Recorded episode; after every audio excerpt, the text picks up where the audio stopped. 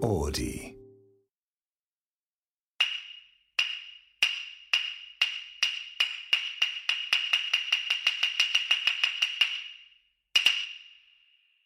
幕末の歌人大田垣蓮月。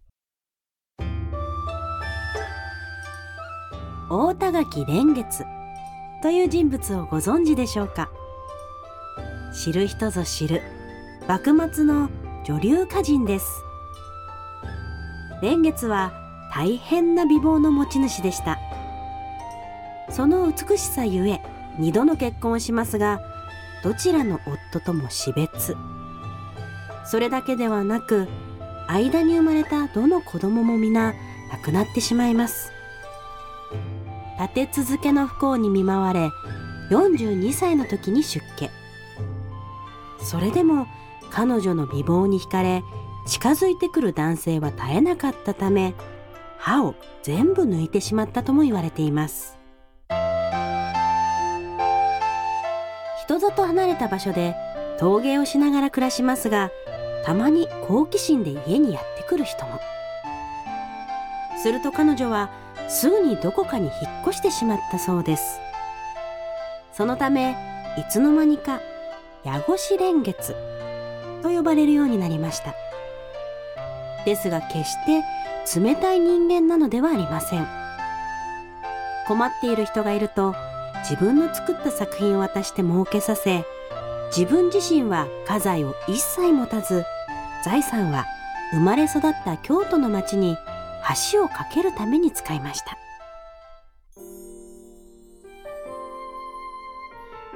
世は動乱の時代。それでも年月の心は達観していました。ペリー来航に関しても世の中を動かすことだけれど騒ぐことでもないと至って冷静。ですが鳥羽伏見の戦いでは怒りをあらわにしたと言います。そして西郷隆盛にこんな歌を送ります「あだ味方勝つもまくるも哀れなり同じお国の人と思えば。同じ日本に生まれた同士なのに勝った負けたと争うのは哀れなことではないか。この歌を読み西郷は「ご安心ください」という返信を送ったとか。もしかしたら無血会場には彼女の歌の影響もあるのかもしれません。悲しみから出家という道を選びながらも人のために尽くした蓮月の人生姿も心もそれは美しい人だったんでしょうね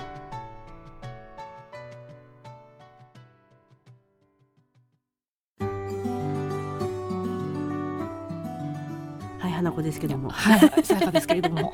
江戸の三大女流歌人の一人はい。大高木蓮月さんですね。これね覚えてます？なんかうっすらとシンクロノシティでやったことを、やりましたようね。ん42歳で出家しているんですけれども、うんまあそれまでに何度か結婚をして美しすぎるがゆえに、えー男性がもう寄ってきて仕方がないので歯を全部抜いたとロックですよすね。ごい。確かにロックロック。いやなんかさ近づいてくる男性もさど、うん。なんかね美しさに惹かれて近づいてくる男性ってどういうことって思いますけど、まあねでもよっぽどだったんですかね。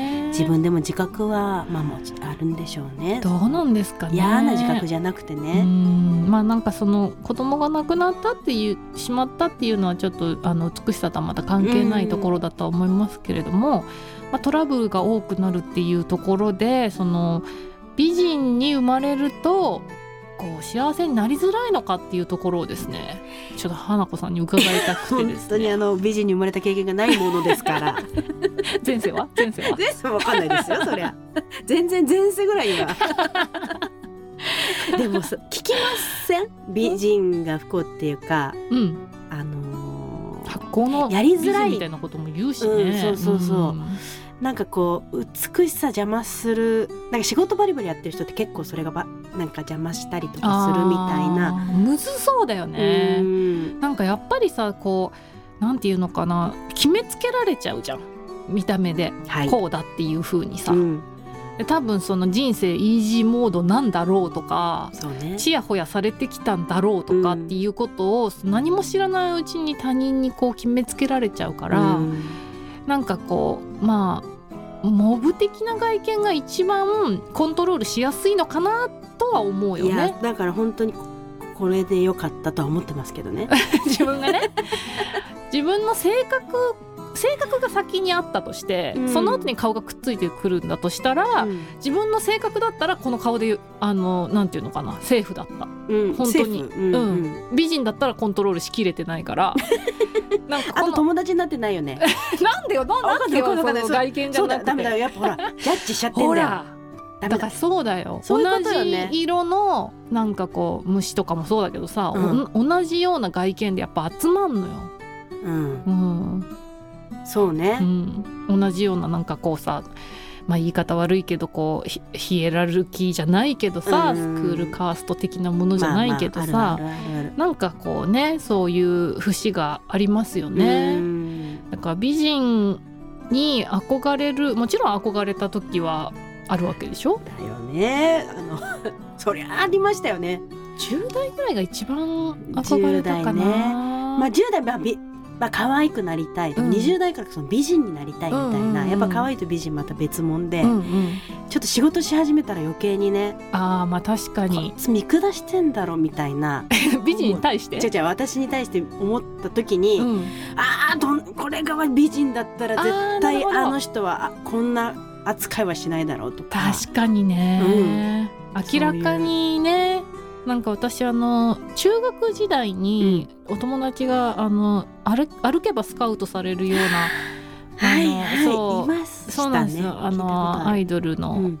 結局結果アイドルになったんですけど女の子で、もうやっぱ中学高校ぐらいってあからさまでしたもん。そのスカウトの人とか一緒にいるともういないものにされるんですよ その子だけに話しかけて、ね。マジで見えてない透明人間みたいな感じで、そういうので育っていくもんね性格ね。うん、だからやっぱりでもやっぱりその子は苦労してそこから、あそうなんですか、うん、芸能界でも苦労したし男性関係でもすごく苦労して、うん。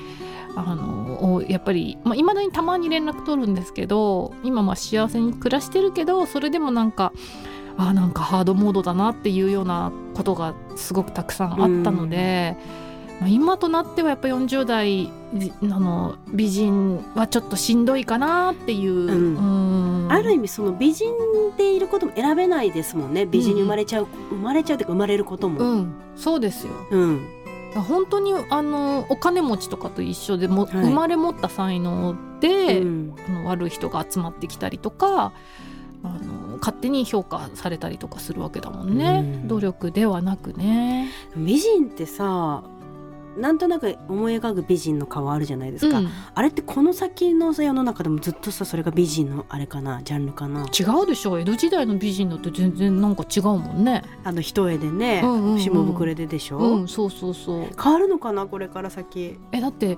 30年前とかだって変わってない？やっぱりちょっとずつ美人の。30年前の美人って、うん。え浅野敦子とか？え 誰？誰30年前の美人って誰？30年前ってうちらが10何歳とかでしょ？夏目雅子さんとか、ああ結構前。もっと前だね。もっと前。うん、ご4050年ぐらい前だね、まあでも今昔美人だった人は今も美人か、うん。ううんん。でも少しずつ流行みたいなのはそうね流行ね。変遷があるけど、うんあの昔の美人が今超ブスってことはないよね。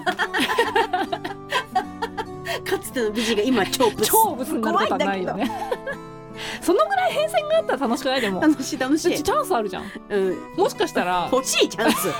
え何もしかしたらって。もしかしたら一ようにしてすごいあの美人顔になるかもしれない。じゃあ健直子さんはすごいなんかあの新世紀の美人みたいな風になるほどね言われたっていう話だからあの当時。なるほどなるほど、ううんん、うん。新しい時代の美人みたいな。確かに特徴すごいありますもんね、うんうんうん。そうそう。そういうなんかあのどっちに転ぶかわかんない顔みたいなの結構好きなんだよね私。あー可能性ありますもんね。え私嘘でしょ？どういやわかんないどういう転んでる方ねなんか悪口言ってない？大丈夫？すごいなんかこ言ってるナイーブになっちゃうんだけど。ナーバスか。いやそうほらルッキズムが否定される時代だから。そう。そのルッキズムなんですけどそれでね、うん。あの今ルッキズムに対していろいろ言われたりとか、まあ、あんまりこう気にしすぎてる若いうちから気にしすぎてるのでこう女の子の価値観がこうあの歪んでいっちゃうとかっていうのがもちろんそれはあのなんて言うのかな大人がきちんとしたそのことを言って聞かせるべきだとは思うんだけど、なんかこうルッキズムの話だけじゃなくてそこに注目するがゆえに一番外見至上主義になっている時代なんじゃないかって、ね 思ってしまうんだよね。うん。あのそうそうわかります、んうん。あのこ言語化できないけど、うん、だからもう。ダメだよラジオだから。もうだからここで終わりなんだけどいやだってさ K-POP とか流行ってるのとかなんて超ルッキズムじゃん。なんかその努力とかダンスとかもちろんあるよ。でもみんな憧れてるのはあの綺麗な体と綺麗な顔でしょ、うんって思うとなんかあのすごくこう相反してるように感じるんだよね。そうですね、うんどこの世界とどこの世界で言ってんだろうみたいな。同時並行に存在してるのが不思議じゃない？わかるわかる。なんかだからプラスサイズモデルとかいやそれよ。あの あのもちろんいいんいいんだけど、うん。それとなんかサボってるとかはうん、なんサボってない サボってないパターンのプラスサイズはいいんだけど、うん。サボったがゆえのプラスサイズはダメだと思うわかる。そうなの、なんか別に健康的に痩せればいいじゃんって健康のために痩せなよって思うし、なんかその太っている人の、あれ何年前ぐらいプラスサイズモデルが出てきたのって、私これねこれなんでみたいな感じがするんですよ、そうなってきちゃったよね、うん。最初は違ったのかもしれないけど、なんかその自分の体を愛そう運動、うん。みたいなのもいいんだけど、うん。そのねハリウッドのセレブがすっぴんであのシワシワの顔を出すのもいいんだけど、はなんかさそうそういうことじゃな頑張った方頑張ってもよくないみたいな。なんかリゾが出てきた時に、いやこれそれたたえんのちょっと違くない？うんと思って、うんまあ、音楽をねたたえるのはいいけど、うんなんか違うような気がしたりとか。この違和感なんだろうね。その一方でめちゃくちゃそのなんていうのかな美しいそのねまあそれこそ k p o p の人たちとかっていうのをうん。神様みたいにこう崇める風潮もあるわけじゃん、うん。もう可愛い綺麗 TikTok なんて見たらみんな加工してもう大加工時代 大外見至上主義ですよね。時代なのに、みんなが外見のこと気にしてるのに、そのルッキズムの否定みたいなものが同時にあるっていうのは、うん。なんか腑に落ちないというか。まあなんかそれを全てに共通して正直に生きてない感じがするところに私はなんか嫌さを感じるのかも。ななんか別にプラスサイズ。あでもちょっと違うか。違うなそれも違うな。ちょっと話して。何が違うのか。一番ダメな言葉にできない。ここにこのマイクの前に立つべき人材では小田ない。和正なの？言葉にできない そうのそうそうそう。ララララララララなララなのこれだからのかそうね。なんかだからね。違和感あるよね。あるある。違和感あるの、その、プラスサイズのモデルさんのそういうのとかね。うん、あとすっぴんでどうもみたいなノリとか、うんうんうん。そうそうそうそうどうしたらいいんだろうね。でも私、うん。外見至上主義は絶対になくならないなくと思う。なんないよ、うん。だっていいなってちょっと思うもんね、うん。ね自分だって思うし、なんか男の人がそれに惹かれるっていうのも当たり前だし、まあうん逆もしかりだよね、うん。イケメンがちやほやされてっていうのも。もうどうしようもないことなのよ。うん。これはもういい本当にここに「犬」って書いてあるけど 私がねここのメモ、うん。自分のメモにね、うん。犬もそうなの。本当に。あの土佐犬には誰も触りに行かないのにうちの犬とかめっちゃ見た目可愛いんだけど、うん。なんかあのなんていうのかな。平気だと思って見た目が可愛いから、あのなんか人懐っこいんだろうみたいな勝手な思い込みでうん。勝手に触ってくる人いっぱいいるのね、うんうんでも犬は触られたくないわけ、うん。だからあのワンって吠えるんだけど、あなんだ可愛いのにあの人のこと嫌いなのかみたいな言い捨てて言っていく人とかもいて可愛いって大変だなって思う。ね。これが土佐犬とか、うん。なんかこうさでっかいマスティフみたいな犬だったら、うん。みんな近寄ってこ気軽に触らないのに、なんとなく触りやすくって手頃な大きさでうん。顔も可愛いっていうとめっちゃあの許可もなく触られちゃうんだっていう、人間も多分そういうね美人もそういう感じなんだろうなって思うと、うん。やっぱりあの大変だし多分そういう見た目で判断するっていうことはあの一生なくならないなと思うよね。なくならないがそれ以外を見る目を肥やさなきゃダメですよね、うん。あの全人類が。うんうんううん。うん。そこはまあ一旦通しね見るものだから仕方ないけど、そこを一回通過して、まあ、結局はその人間性の部分妙なキラキラしたものが出てるところをちゃんと見抜かないとうん。良くないなと思いますけどね。そうだね。ん。で同じでも同じ性格っていうか性格がいいんだったら美人のこのさ太田垣蓮月さんとかさ無敵だよね。いやそうだよね、うん。やっぱり行っちゃうよねこっちにうん。ね。だって見た目も良くて中身もいいんだうもんね、ん。どうしたってやっぱいいいい方がいいもんな、うん。とはいえな。しかも性格よく生きるの難しいから美人で。だから性格いい美人ってマジすごいレわア。すごい。いないのかな？周りにいる？いるいるいる。あいる？結構いるよ。本当、うんいないの？性格いい美人大体みんな似たような友達が多いかな。と花ちゃんは美人が性格が悪いと申しておりますが。言ったっけ。そんなダイレクトなこと言ったっけ。美人の性格。違う美人は性格いいよ。だって苦労してないもん。苦労してない。もうだい嫌いだもんそれ どうしたらいいのかわからない。苦労するんだって今日のだいぶ言葉にできなかったから、うん。反省してます、反省してください。